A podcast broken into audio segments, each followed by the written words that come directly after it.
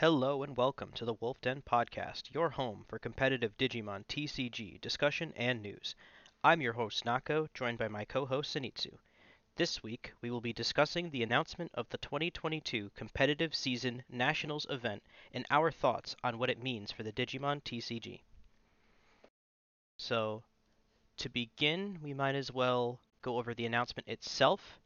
For those of you that aren't aware, um, the 2022 North American Finals were announced the other day, and it is in person, which is a different from last year. Obviously, not necessarily a lot of people were expecting that. I know I wasn't.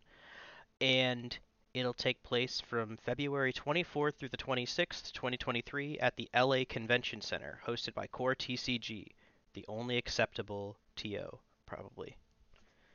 But so they also provided a full list of the people who have currently qualified, obviously, with some people to be still added based on not having their numbers registered at this time.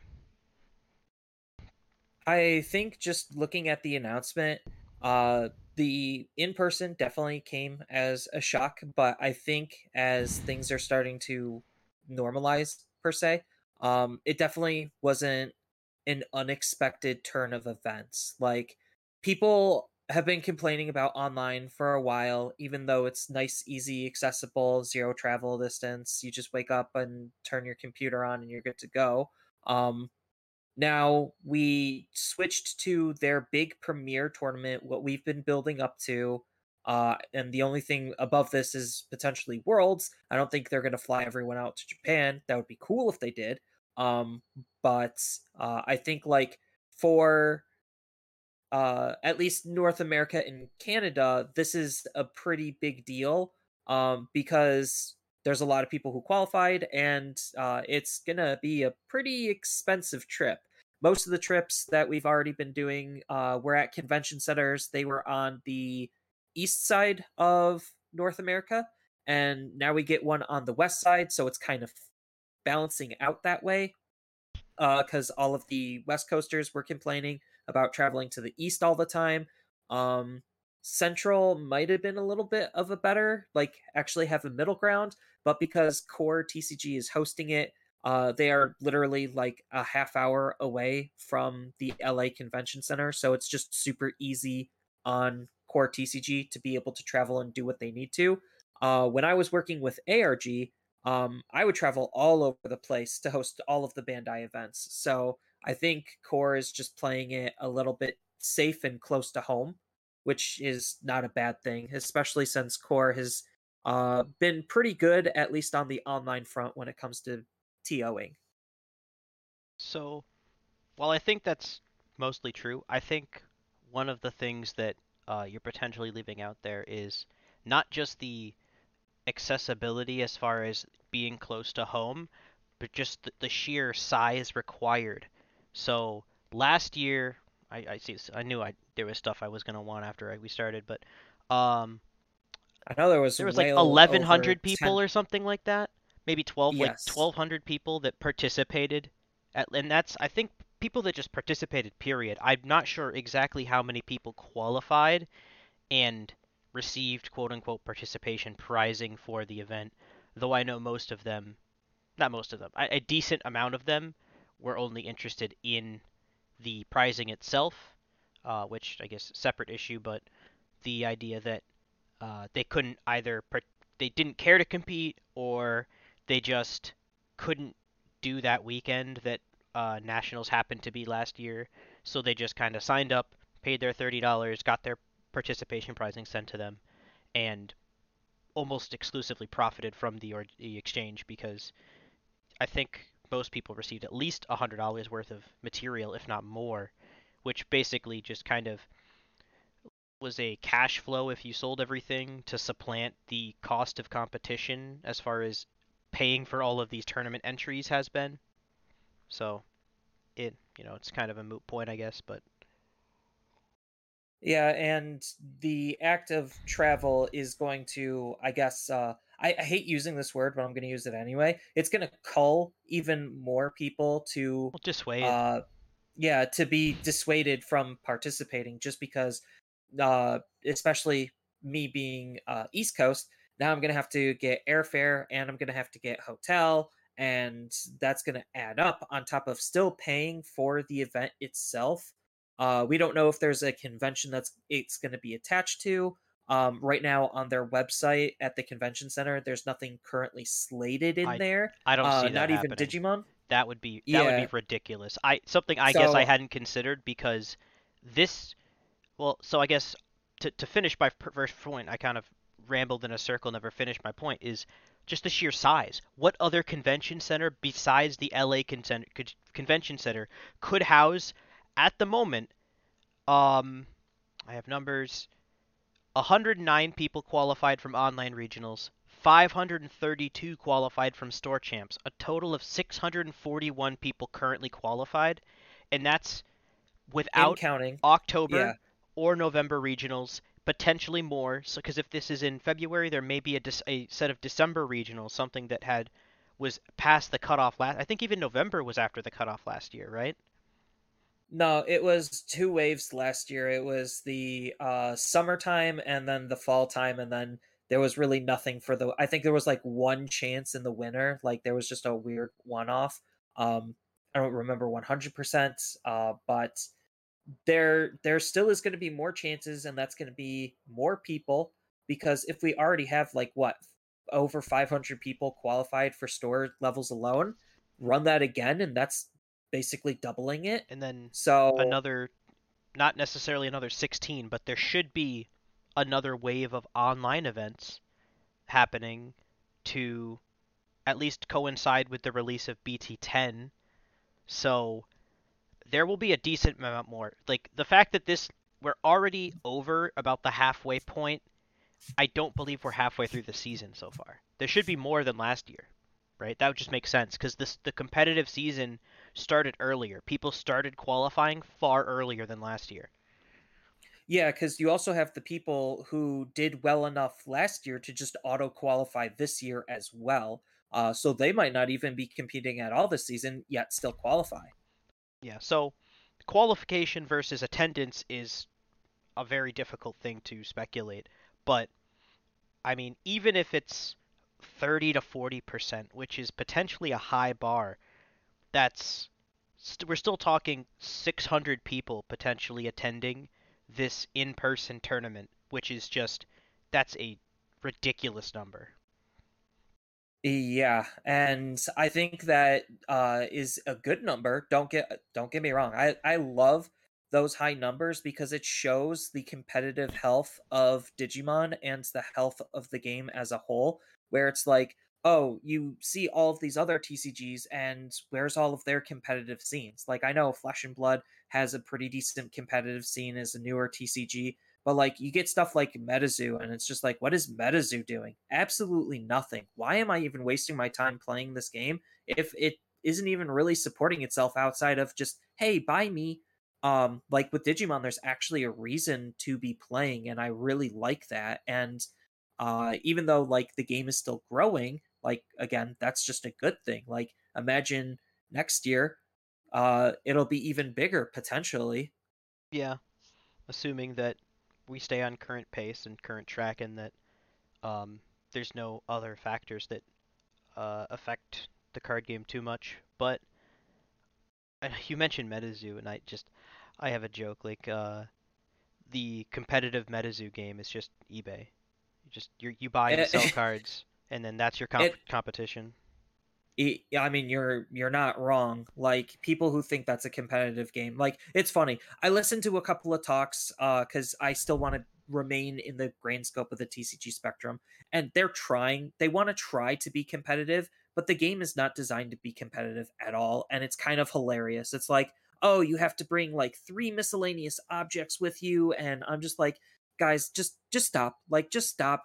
It sounds fun. Just- It's like I there was uh It's a it's a I- I- magic unset uh trying to be its own thing and unsets don't do very well after their initial release for a very specific reason. That's because you can't use the cards for anything else and the the novelty of it wears off. And this is just Yeah. that but its own game and I'm just like it's it's a it's a fad. It's a fad. It's um, not a um real game. It's like Force of Will. It came, it went. People could pretend it's still competitive. It's not. Yeah. The um there was a uh representative from a local game store at a convention I went to over the summer and they had boxes of MetaZoo on their shelf and I was like I had never seen one of those in person. I have heard of MetaZoo. I had followed it a little bit as far as you know a Kickstarter card game that wants to be a competitive TCG, you know, in 2022 and or 2021, I don't know when it came out. And but the fact that I saw it this year and I saw I physically saw cards for the first time. I think they were selling boxes for maybe like $200 a piece. I don't remember. And I kind of played dumb a little bit, but I was like, "Hey, what is that?" And they're like, "Oh, that's MetaZoo." And the the card store owner was very excited to tell me about it and told me that it's a lot like Pokemon in the way that you play it. Like you have energies, but instead of there being like they're not Pokemon, they're like uh they're creatures cryptids. of yeah cryptids, creatures of myth from you know sayings and old wives' tales and stuff like that, and just all the mechanics and blah blah blah, and how it's the fastest growing card game. And I was like, oh yeah, I'll I'll definitely like go home and look that up and maybe come back and get some. I just I knew what it was, but I just had never seen any in person because it's just I mean, you can only buy them on eBay or through Kickstarter. Like, the hell kind of card game is that? Uh, I mean, they have good marketing, which helps the game a lot compared to Digimon. Like, Digimon's marketing has been very lukewarm, but the fact that Digimon has grew to such a state with as little marketing as they have is actually astonishing. Like, they could if they could up their marketing game a little bit more by putting like a little bit of a commercial um in the anime if they really wanted to where it's just like oh support the card game like that that's all they need and if that plays every single episode like that's 50 episodes of just free advertising of a whole 5 second blurb that I the mean, card game exists uh you say that they have poor marketing but I wouldn't be here if it weren't for a uh Instagram ad telling me about the like promo 0.0 pack that I signed up for that was supposedly a uh like auction gift. I'm trying to remember a sweepstakes. It was supposed to be like a sweepstakes. Like, yeah, it was. everyone that I know that signed up got them. Literally, I have four people, four of my friends and I, as a joke, all were like, "Oh my god, we're gonna play the Digimon card game." It's supposed to be like the best meme of 2021, 2020, and we all received the the cards in the mail. Yeah, I mean, like early early marketing matters a lot uh but i feel like continued marketing also helps um, oh yeah obviously but uh this is definitely a good step because like even just hosting these types of events is somewhat marketing like yeah. people are going to see like oh what's going on at the convention center oh it's a new a tcg it's having a big scene and then they see like 600 people in a room playing and it's just like whoa is this magic it's like no it's digimon and it's just hmm. like whoa yeah. like well i'm I just think... like picturing it in my head and i'm just like wow just wow i think digimon's already got that like s- subtle aura of they they aren't nothing right the, like they're not pokemon as far as like brand recognition in the United States, at least, I don't know if they're. I, I mean, they're they're probably still not even close to Pokemon in Japan, but oh no, no. people at least if I were to like just throw the name out there, like a lot of people, especially of our age demographic and younger potentially, I don't know how popular the new shows are with the the kiddos, but well, at least oh yeah, I do remember Digimon. Like I remember it being worse than Pokemon. That's usually people's answer, at least. Like it was just worse Pokemon, but um, yeah, like the fact that you could get that many people in a place and it's buzz. I mean, it'll be local news, it'll be potentially like card game news, like to people who don't give a crap about Digimon specifically, just to say, hey, this brand new card game has now grown enough to have a, you know, 600 person, 500 person tournament in California for their national event. I mean, even as much as I don't follow Yu-Gi-Oh anymore, I read an article from Channel Fireball about how a an event in I think it was like Connecticut or Rhode Island, um, they like the meta had developed and they were just talking about how ridiculous the card game was. But I read an article about competitive Yu-Gi-Oh in 2022, and I think that means something. Yeah, it definitely is going to drive a lot of buzz and I hope it's like the good kind of buzz where it's just like, "Oh wow, Digimon actually has a really good growing and thriving competitive scene," which is something a lot of card games actually just don't have. And like that's what card game players want. That's like yeah. all we want is just the chance to play, the chance to prove ourselves and to like meet new people and this is a good outlet for that. And like even though yes, the cost for a lot of people depending on where you live is going to be a little bit on the expensive side. Uh, with smart planning, there's always ways to make it manageable, and they gave us a lot of heads up, like what six months heads up at least, um, to start planning our trip. Yeah, I mean, I think I remember hearing that ideally you want to you plan plan a trip six months in advance, no earlier, or it seems like you're so dedicated to a specific window that you're gonna pay extra and then any closer after the six month mark, usually you're paying more and more as it gets closer and closer. It's like that weird window where um, you could start planning a trip and start scheduling hotels, get plane tickets and stuff like that, and it should be as low as it ever could be. Yeah, like I mean, it's traveling is usually not going to be the cheapest thing in the world, but like there's ways to uh, make it more affordable on yourself. So I'm going to be trying to meet up with uh, one of my local dudes. Uh, shout outs to Eli. He's uh, he also has his invite. He's not on the list because I think like he's in that weird pocket uh, of people where their stuff from Gen Con didn't transfer over. Uh, because another big YouTuber slash streamer, Max DePera, uh, he's also on that list, and they told him it'll take about like two weeks for him to actually be fully on that list if he filled out the uh, the hotfix form that uh, they also linked with their big Facebook post slash Twitter or Twitch. Yeah, yeah, Twitter post. It was on Facebook. That's where I saw it. Um, yeah. So, I know yeah, you just you went over it, but so the downside, unfortunately, of all this is that yes, we are now at this point pricing people out of competition, competitive Digimon, because either they can't um, they can't make the travel, they can't you know do that time slot, they can't for whatever reason, but like requiring someone to be in a place where qualifying for that place could be significantly cheaper or more local or just online is a little unfortunate, especially if you are someone who planned on competing online, and now that you've heard that it's in person, you're you're just completely unable to participate for whatever reason. Yeah, and there's still people who are also hoping to get their invite. Um, so like, don't plan your trip unless you already know that you have your invite. And we yeah. currently don't know when the next wave of uh, store championships slash regionals is going to be.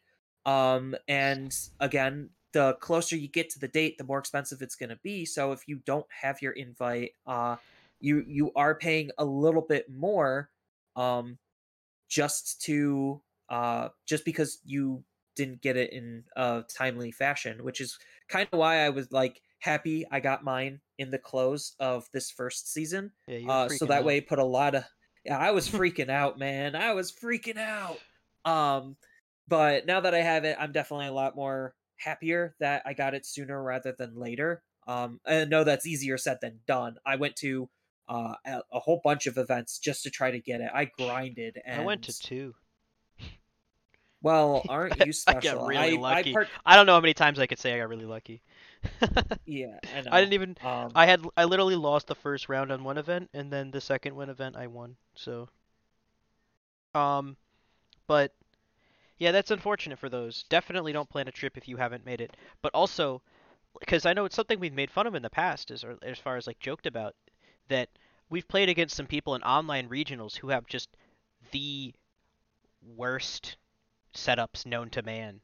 They're they have a laptop webcam folded down so that they can see the desk. They have to somehow see the screen, so they can't like it's just like the default laptop webcam tilted at like a, a 45 degree angle and they're playing on a coffee table in the middle of the room with their dad watching TV behind them Like Oh no no no on the floor. That's, that's on the, the floor. True. Like these people have qualified to nationals that now have to pony up, you know, plane money and hotel money and this card game one of its hallmarks was that how cheap it was to get into. We did a whole episode about it last week, and now, oh yeah, you know the cheapest card game to get into, but I hope you can afford a, you know, three night stay, four night stay potentially in Los Angeles, so that you can play at nationals.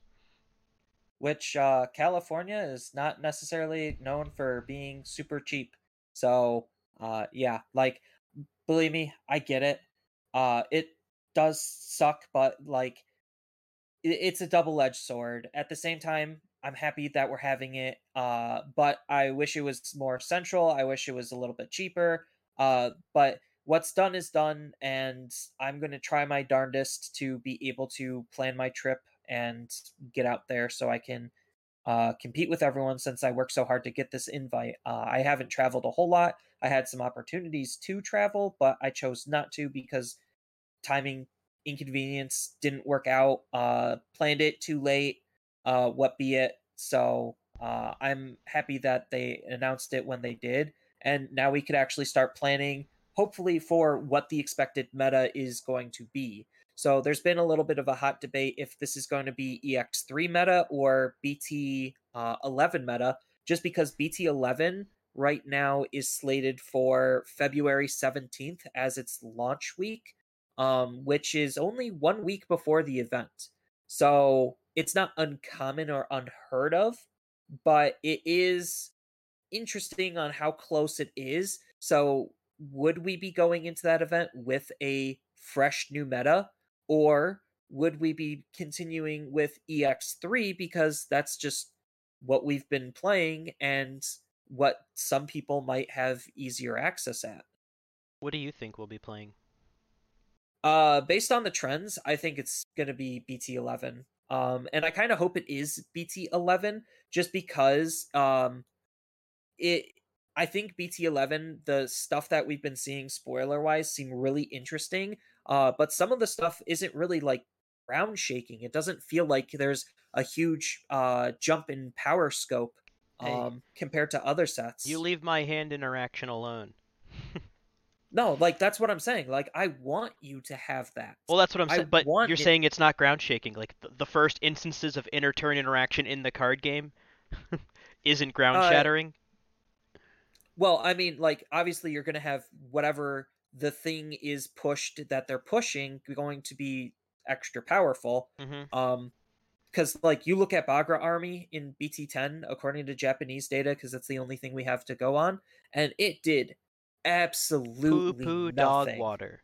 Poo poo dog water. That's an official tier ranking. See it in Zenitsu's next tier list video. Poo poo dog water. Uh, no, it it it is going to be on the list just because it's something mentionable, but it would be very far down well, on that list. I mean, BT, I, I don't know. We just haven't seen it at all because it's been in the same boat that a lot of archetypes unfortunately end up with, where their playable set got split between two sets. So you're running with, you know, one arm and one leg. You're not. I mean, it's a like, non-functioning looking... deck in BT10. Yeah, I mean, but and then you look at the inverse, and you're looking at the uh, Xros Heart stuff, and it's just like, wow, these are good cards that have zero idea on how they're actually going to be implemented. And to be honest, I don't even think that they need to be implemented. Yeah. Xros Hearts just was kind of set with what it got in BT10, and BT11 adds a couple of new tech and tools that really help the deck, but like nothing where I need to just throw out everything I needed from before and rethink from the ground up like Bagra Army. Um, where it's just like, oh, now you get your good stuff to center the deck around. Like Shout 4 is still going to be the center point of the deck for Xros Hearts. Like Shout what, 7 isn't like that card would be lucky to see play. Yeah. So um, but that's what I'm saying. Like that's why we I do have some precedent. It's though. BT11. I also hope it's BT11. Um, like that's why I think it's going to be BT11 because like we have some precedent where we've had tournaments literally week before or even the week of um where that's the current format. Um, so and yeah, the, the only so the precedent there's no precedent for like large competition scale. So EX1 came out two weeks before nationals, which is enough time. Like no one was even arguing whether EX1 or, or debating whether EX1 was going to be legal or not. I mean, I guess they also announced it I think well before that it would be legal. Um, and then everyone scoffed at the fact that there'd be four ice wall in every deck, but um, that's well. They also announced there. nationals a lot later last year because it was also online, so well, there was no like last year to do anything. It was around this time last year that they announced there just would be a nationals. Period. Oh, of some kind.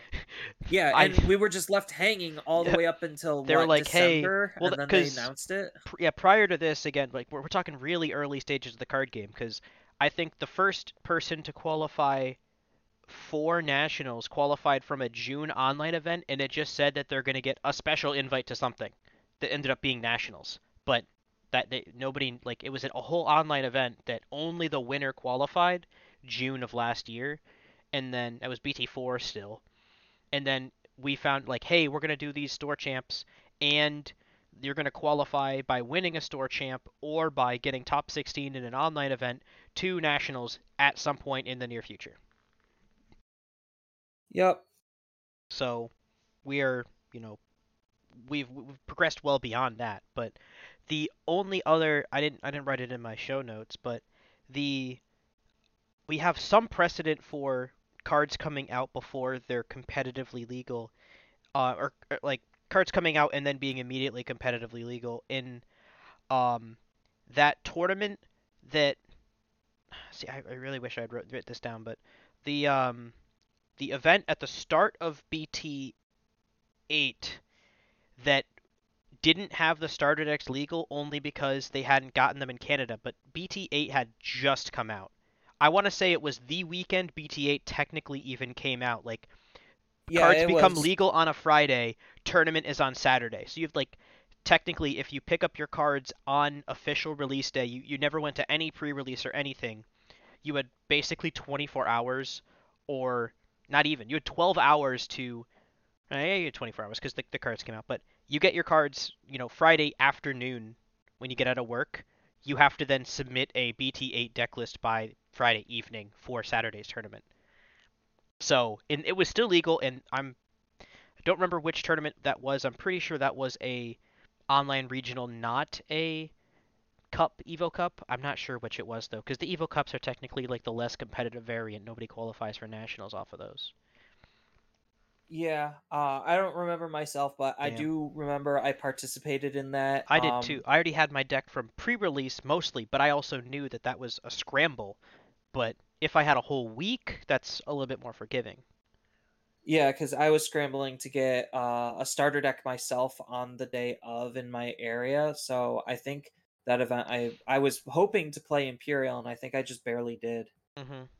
So, well, you didn't because the starter decks weren't legal. Remember? Oh, that's right. You got uh, one, so and then it was, not yeah. legal. yeah, I rushed to get one, and then found out it wasn't legal. Now, I yeah, because so th- I that's think why I ended up going with like blue hybrids instead. That's what reminded me of it was because it was so close to launch that Canada literally hadn't received their starter decks yet at all, like due to like customs and shipping delays and whatnot. So, you know, there were no starter decks in Canada, period. So the starter decks weren't legal, even though they were in my hand. I had a Mastemon deck built, ready to play, in that I couldn't use, so I had to play something else. Which is why I think I played so, Yellow Hybrid and then fell in love with it. So I guess like if uh, there's any sort of delay, uh, then that's kind of the only instance where I'm not expecting BT11 to be legal. Yeah. So, assuming they stick to their, their schedule, because also that's very far in the future, the fact that we have a BT11 release date in North America is is that what you, just distribution level data basically? Uh, yeah, it's right now the only way I access that outside of just being in the know. Um, Wikipedia was I just went to. oh, I mean, I somebody entered you could edit wikipedia i could edit it to not be the real date but anywho i um, dare you like i just i always just go to gts's website uh because they're one of the two distributors and they actually have that publicly available So, yeah, I really hope it's BT11. Um, only because BT11 does look like it at least introduces more things because the EX sets are always meant to be offsets, right? Like, while they're were, supposed to like they're unique thing. They're small sets. I mean, self-contained. Yeah, we've basically supposed to be a little bit more self-contained. We've basically fallen into the old Magic cycle of big, big, small, in the forms of each block. That's like, honestly, I wouldn't be surprised if they have taken some uh, direction from old Magic design, older, because they I think they did away with that in 2019, 2020 maybe even earlier. Well, Magic just started ramping up their products, so it's just like, oh, this big big spell doesn't work. Let's just do uh way more. I'm just like, okay, cool. I'm leaving. Thanks. I can't afford to buy everything so quickly anymore. And people think like Digimon releases quickly compared to some other stuff it really doesn't. Like it seems quick, but uh it's only quick in the instances when EX sets are introduced because they're small, they're supplementary. Uh, they're not like a big core main, even though they are meta playable half the time. Um, okay, it was core 2019. Like, That's when they stop because they still technically functionally have a three set block, but they don't block them the way that they used to. They used to literally have this is your big set, this is your big set, this is your small set. I don't even know if it was big, big, small, but it might be big, small, big, but um, they always had three blocks, three sets in a block, and then the set would it would always rotate at the end of every block. But they would have a small set, like a supplementary set. Like this isn't going to have as many cards. This isn't going to have any, as many impactful mechanics. It's just supplementing the two big sets we already have, and those are the EX sets at this point. Yeah, which is totally fine. Like there's still lots of interesting things that come from EX sets and EX set design. Um, but yeah, BT. I'm I'm wholeheartedly expecting BT eleven, which I think is going to be a really fun um, meta based on like right now we don't even have any metadata to go off of because mm. they just finished spoiler season in Japan. Um, so now is everyone's it, in is it completely speculatory. Done? Is everything yeah, actually announced the, now? Uh, the only thing we don't know or are two of the reprint alt arts but they're reprints. So one of them we don't know what the All Force is going to look like, and I think there's one other one we don't know what that's going to look like yet either. Yeah. Yep. That's everything. Um. Yeah, but we did get everything. Um. So now we could start theory crafting and looking at Japanese data, see how they're gonna introduce like what new stuff that set's gonna bring, what's gonna stay relevant, what's gonna fall off, uh, so on and so forth. So we at least get a starting point to like gather that information to try to make our competitive assessments as best as we possibly can. Especially because but, looking at current Japanese data, EX3 doesn't seem to be like so it doesn't seem it seems like EX3 obviously did impact the meta, but it, it seems as though it didn't necessarily. Most of it was still from BT eleven. I I don't think it, it I don't think it benefited it in a positive direction. Cause I think Bloom Bloom Lord Hydra is just kind of a, a unique outlier in BT your EX3 at the moment. So if that's what we end up with in for our nationals meta, I do expect to just be an obscene amount of people playing Bloom Hydra. It's like Bloom Hydra and Xros Hearts are the two big decks.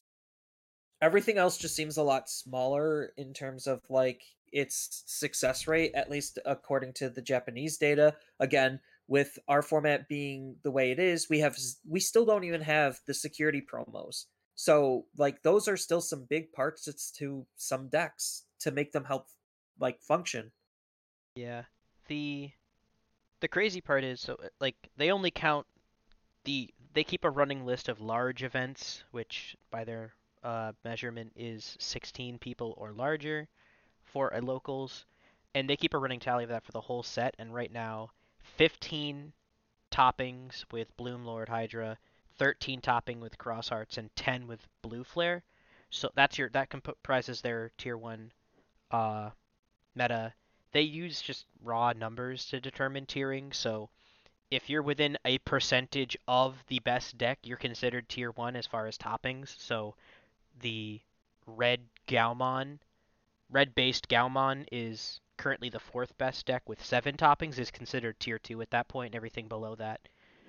Um, they also got their uh, the yellow hybrid restriction, the Tommy restriction, and now I believe the uh, Greymon restriction, fairly recently. Doru Gray, yeah, yeah, Dora Gray. Yeah, the Dora Gray was the uh, they oh, just got September first, so... right?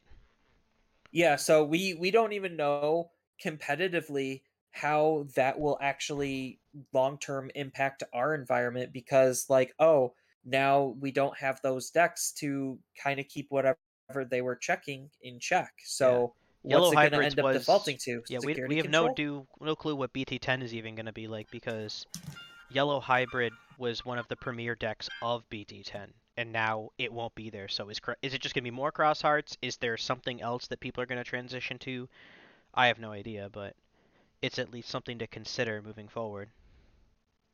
Right. So like our this this is how BT10 is shaping up for us, which again has little impact as far as BT11 because that's still far out. We uh still don't know like who knows if uh we're to get promos that uh Japan didn't again. We we there's still a lot of unknowns um let alone meta impacts. Yeah. Um as far as the actual decks are concerned, assuming BT BT11 is included, what are you most excited to play? Um, call me filthy and terrible of Just a person. Xros Heart still. It's it's gonna be xros hearts. I I'm sorry. I'm I am an aggro player. Boo. So anytime I have a deck where I can just be hyper aggressive, I usually always lean towards that. And if Xros Hearts is gonna unfortunately kill out my uh Garuru deck, because I still would want to play that, um, but because it and some other decks just might kill it out, uh, um, it's like okay, I might as well just shift over to Xros Hearts. Like I played Rookie Rush in BT5. I have zero qualms about playing these low to the ground aggro style of decks that also have good control elements. Yeah, I figured you played so, Blue Flare, considering it's blue. uh, I was, believe me, I was doing my research between Blue Flare for uh, YouTube and Xros Hearts, and Xros Hearts spoke to me way more than Blue Flare. Like Blue Flare is trying to do like the blue, blue hybrid did. Yeah, it's trying to do what like Blue Hybrid did, but I didn't really enjoy Blue Hybrid, and it just doesn't feel as clean because like it has matchups, like a lot more obvious matchups that it can just very easily lose to. And I think that's like the big deterrent where Xros Hearts has a little bit of a better matchup across the board because it just does not care. And uh, Blue Flares does care about like very specific board states and very specific like uh, things that it needs to go right for it. And I'm just like, nope, I'm just gonna play Xros Hearts. It's easier. Yeah, and there's also the uh the staying power of assuming BT11 is the set in which Nationals is played on. Someone can build a deck in BT10 and for the most part outside of some very few cards if but if very few if any cards change between the start of BT10 and Nationals for you. Even if BT11 does come out, we'll see if they add anything from BT11 but outside of maybe Cross Seven, um, it, they'll probably just be running the same deck for three sets essentially, which will give you a lot of matchup knowledge, a lot of practice, and that's something I would look for when picking a deck, projecting it that far in the future as we are now. Yeah, because uh, usually the way I always like to describe metas is uh, two factors. Uh, one, I'm a firm believer that a meta will always start with aggro and end with aggro. Um, and then I'm also a believer in like if you're comfortable and familiar with your deck, even if it was last set's deck, you'll still have a better early game performance, like early season performance, just because of that familiarity. I think I don't really agree with you there. As far as decks starting or starting and ending with aggro, I think it is aggro performs better on average early meta because people are still punished for inefficiencies in their deck building. But ideally, given the greater sense of balance in the card game, I believe that a control deck should eke out the aggro as they learn basically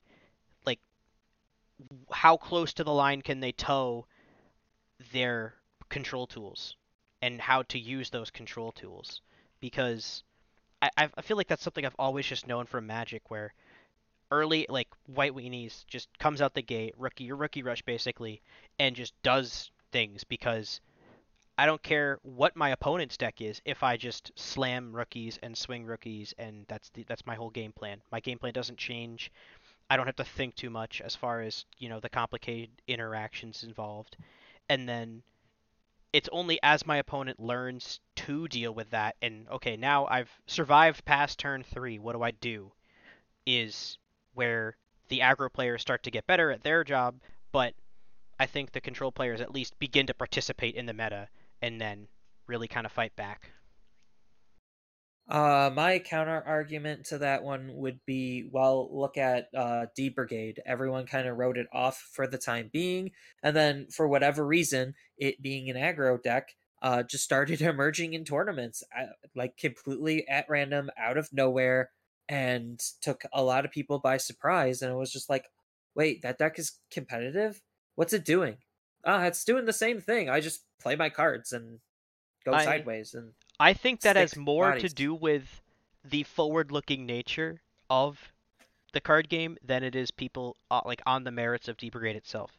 So it could be. Obviously, D Brigade is performing well now, so it's it, it is you know an accurate staple in the format at this point. But it it also could have been a month ago. Nothing's changed. The reason it wasn't played in the first couple events to the same level it was now because people wanted to play with the new thing. And D Brigade, while is a very old thing, is also going to be a new thing soon. D Brigade is getting support in the next set, so I think people are just kind of I want to play with this now before I play with the new version of it. I mean, before it goes away. They're also yeah, they're they're also wanting to play with it now just because like get practice they wanted to early. prep yeah. Yeah get practice on it early and get prepped for the new wave of support when it eventually is going to happen because like according to japanese data d brigades is still pretty okay even in bt10 like the deck's not going away. Uh and then it gets better in uh ex3 and then it's probably just going to stay pretty okay uh in bt11 like it's well, it's just there. Um Okay, so it, it is EX3 because I was I'm double checking. No, no, it is BT10. So yeah, BT10 it gets literal support in the form of um I guess so it's not D brigade support. I guess I'll I'll it's the the Skull Knight support um Dark you're, Knight you're X. not that's that's that's a completely different deck at that is point. it though? Like you're not yes it is. It was it wasn't, you know, one set ago. It wasn't because uh yeah, it wasn't because um the Dark Knight stuff was in the waiting room waiting for its support and now it gets its actual support and uh, I just was recording the video for it um, and you're not even playing any D Brigade cards. Like there's zero reason why you should ever think about playing D Brigades inside of the brand new Dark Knight deck. Maybe that's wrong. I don't know.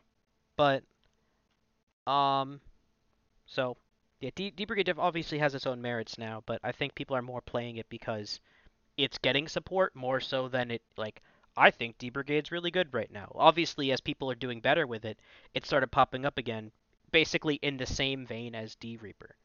Like somebody shows up with D Reaper and we thought it was a fluke, and like I I completely wrote it off originally, and then as it continued to show up, I was like, okay, let me try this out. Let me see how this actually is performing. Let me see why it's doing what it's doing, and I got it once I played it.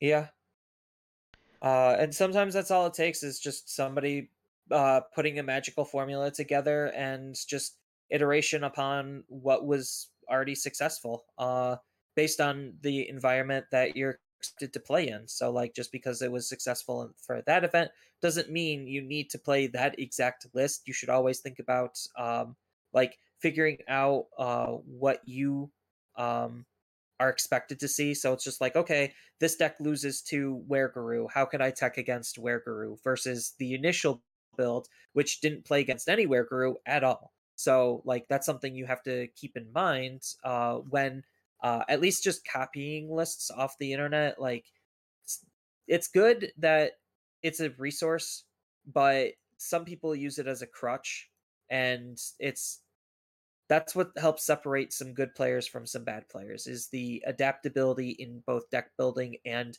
the understanding in gameplay. So, just because we, we do really get to speculate on decks and cards that haven't come out yet too, like so infrequently, but do you really think Xros Hearts is going to be that good, even with the induction of all the new Tamer hate in BT11?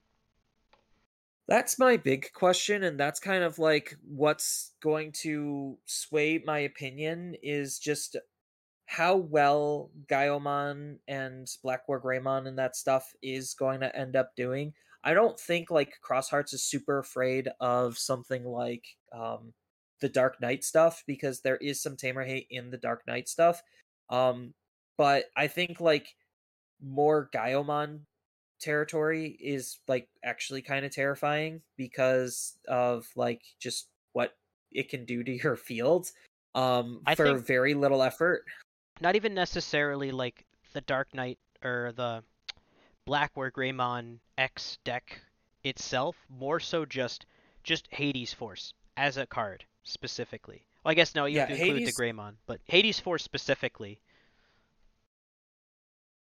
uh Hades Force is just such a good card. Like I think that card is going to make any red black deck like semi competitive just because it I, can remove tamers. It's already been pretty so again, dial back, you know. Well, I'm talking like Ragnalord can now become more competitive because if that's their staple removal card. Well, it's like, so you have to read yeah. you have to read the card though cuz I I also made I almost made the same mistake. Uh, main, choose any number of your opponent's Digimon and Tamers whose total play cost adds up to the play cost of one of your Greymon. Oh, yeah.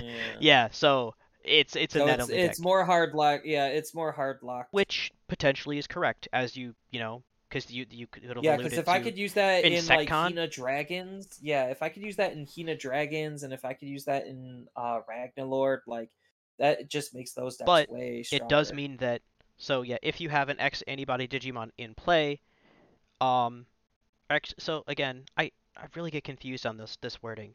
When you would use this card, if you have a Digimon with X antibody in its Digivolution cards, does it mean literally the card X it's antibody? A, it's a, I always replace cards with sources. Like when it has the X antibody option as a Digivolution source. Okay, so yeah, so it could just be like uh, any of the X's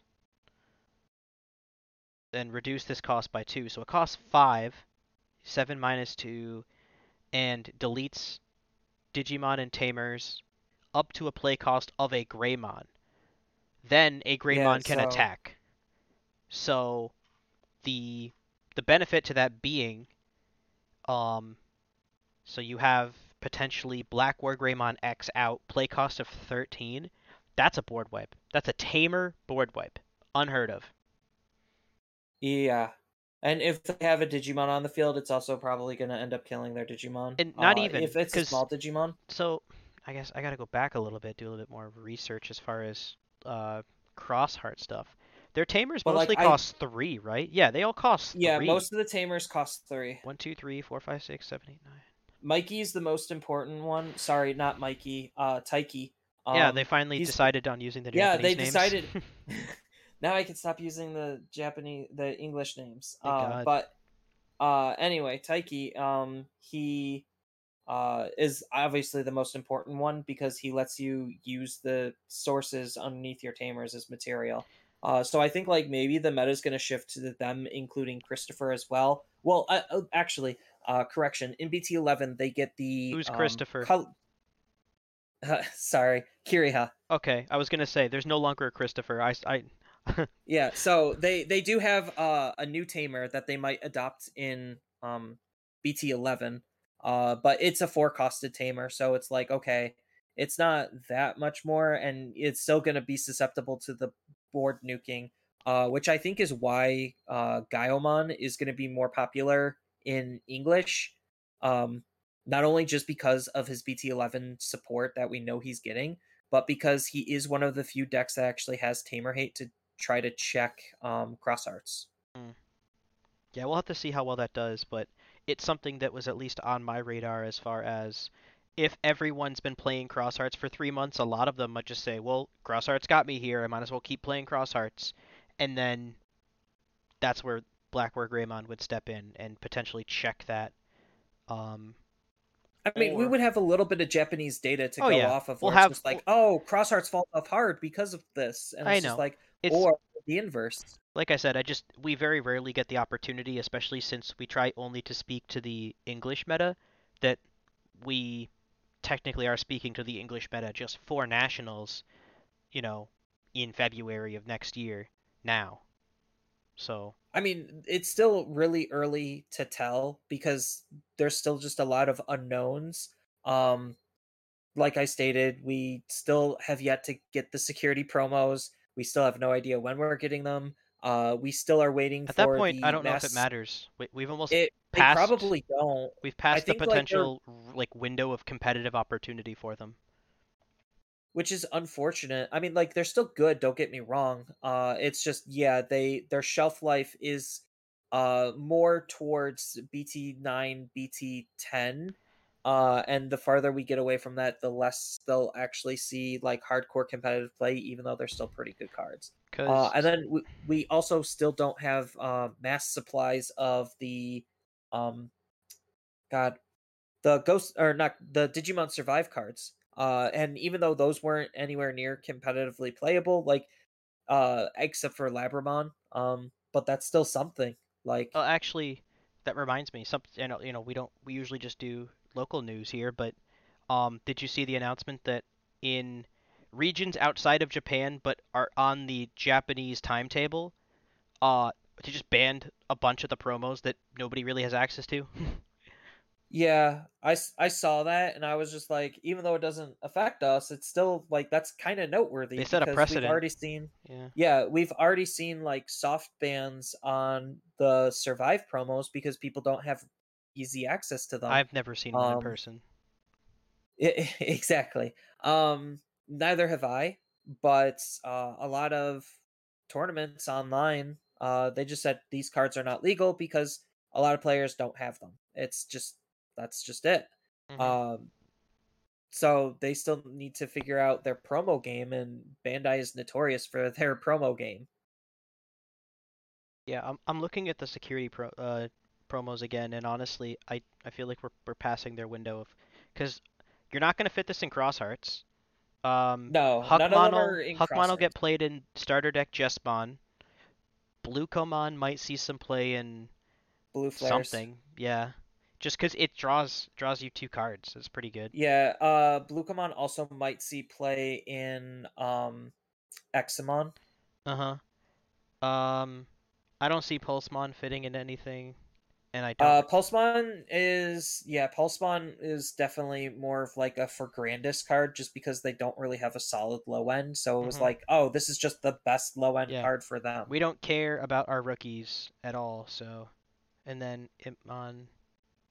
Impmon is for Beelzemon more specifically, um, which he kind of does need that card to be a lot better. Uh, because I was toying around with building the deck and doing my research for obviously covering him mm-hmm. um, for YouTube, and I was just like, man, they really just want that promo. That promo's so good. Um, and yeah, that's that's mainly where that card's gonna go. Just having that extra Impmon, be able to revive an Impmon, so that way you could just easy warp into Beelzemon. Uh, then you have Balmon that could also just do stuff. Like it's it's a good card. So I feel like I you mentioned it a while ago and then I forgot to respond to it, but I I feel like I'm living in the future somehow, but either like I don't want to like narc on them or anything, but my card store has announced their next two waves. I say waves. Next wave, I guess technically of store champs. So you're saying we haven't had any announcements in the future. I could sign up for four more store championships, two in October and two in November right now. Um. So if if Bandai haven't announced might... those, oops. But my uh, card store no, did. The Band- Bandai Bandai has not announced them. I have to actually check. Now that you mention that, I probably should check the app because they might be on the app for as bad as the app is.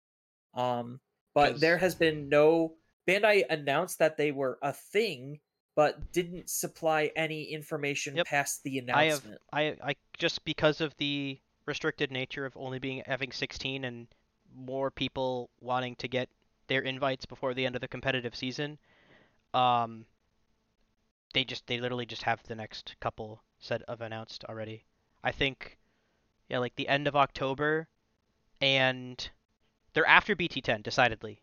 I remember looking. So whenever the hell BT10 well, yeah, because BT10 BT10 comes out um mid October, so it comes. It's late October, early November. Like there's another three or four weeks where there's going to be like one oh, or two every that's, weekend. That's where okay, so like when I messaged you, that's where I got the dates confused because uh BT10 comes out on October 14th, oh, which is why sense. when I messaged you when uh BT11 comes out and I put 14th, that's because I was yeah that was mm-hmm. BT10. So, yeah, that makes sense, but um now you have me curious. Yeah, like I said, I, I literally, uh, I always hate having to click on Discord while I'm recording because it sometimes gets rid of the thing. Ooh, we did it. Okay, so now I can look at my local Discord. Um, yeah. Um, yeah, okay, that's a BT10 pre-release. I, BT10 yeah, pre-release. On the app, on the app as of right now, I only can see just normal store events. I can't see yep. any store championships just yep. yet. I have. So they haven't officially made any announcement. It's not on the app, so you're just lucky that you have that information yep. already. Yeah, my store. I mean, granted, stores would know that because they have to apply in advance. Yep. Uh, store championship October 24th. Store championship November 6th. Store championship November 5th. Store championship October 23rd. Store Championship October 22nd. These are all different places. Uh, and that's the last one. So there's five of them already, as of right now, announced that I can sign up for. 22nd, 23rd, 24th, uh, November 5th, 6th. So. Well, I mean that's at least good information because that gives uh, people a time frame on when they're yeah, actually happening. The last two weeks of October and the first week ish of November should be the the second wave because there aren't any right now. There's there's like like a gap basically in the, where everyone's in the BT10 waiting room at the moment. Yeah. Um and like it's funny cuz people are like some people complain that like oh Digimon's moving too fast and it's just like well now we're at this lull period um and people are bored. So it's just like well what what do you want? Do you want the next set to already be out right now just to keep the excitement going or do you want this lull and relaxation period where you could be more experimental. Like, I don't know. I like these lulls because I always like being experimental. Um that's what I do at locals anyway. I don't like care to play hardcore competitive. Um I just want to have some casual fun, test out some stuff for YouTube and all that jazz. Um I but... I would rather catch up to Japan if it means we have shorter and then move at a Japanese pace using their time frames once we get caught up with them, or at least maybe one set behind them. So yeah, they're currently two ahead of us. So if we were to just maybe have a little bit shorter of a BT10, and then have so to, maybe just be decidedly things... one set behind, I'd be probably fine with. Yeah, so like in terms of time frames, like to put things into perspective, uh, we're about to be three sets behind, um, and that's already six months out. So like we're it seems like the game is moving fast, but it's moving at a normal pace. It's just when they put EX sets, they always do it super close to a set, and then we have this ginormous lull period after an EX set.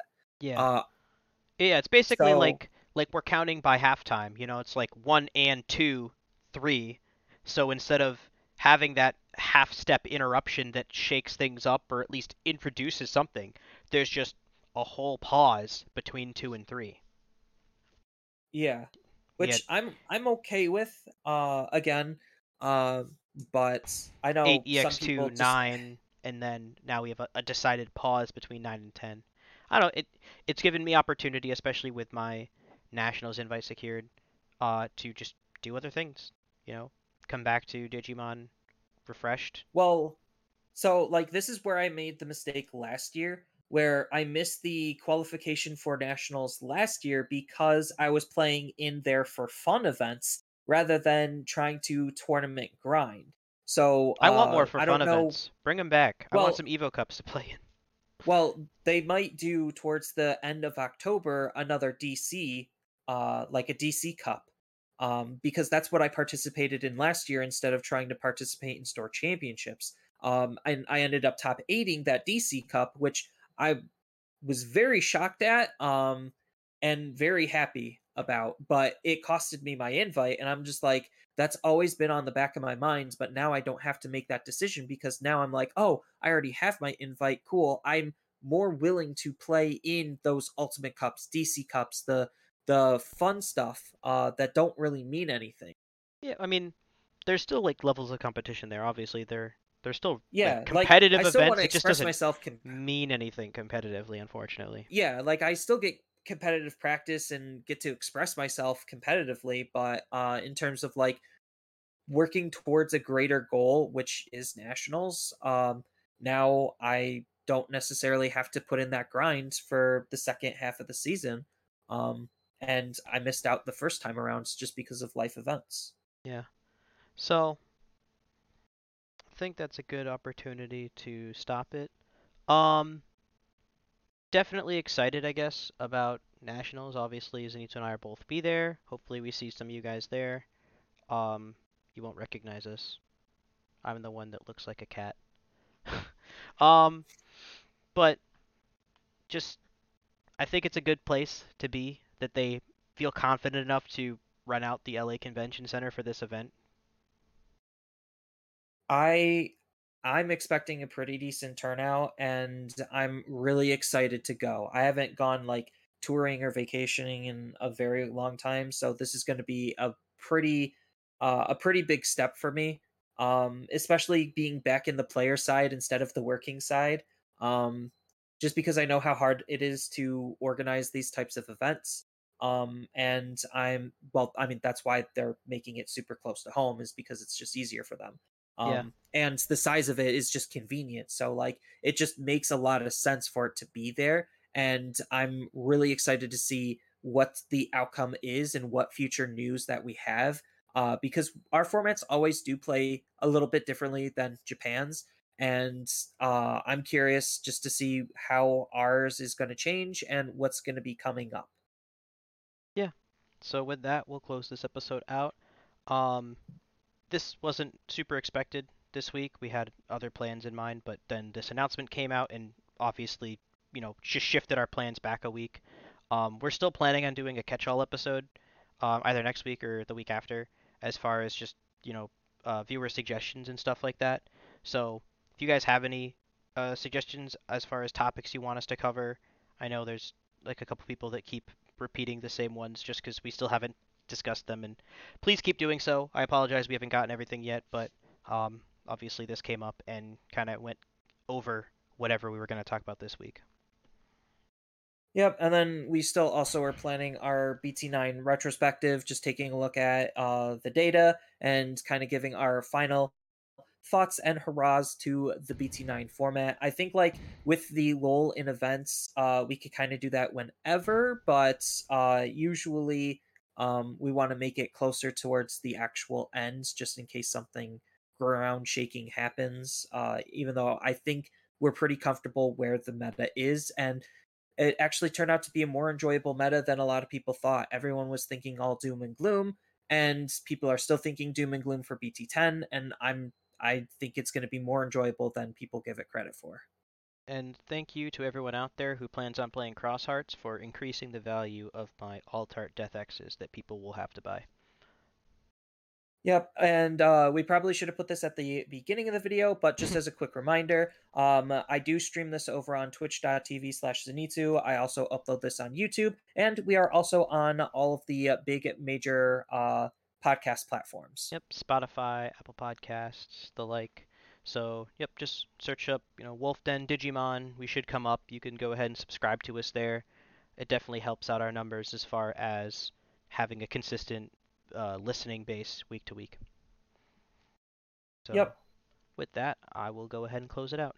Goodbye. Later.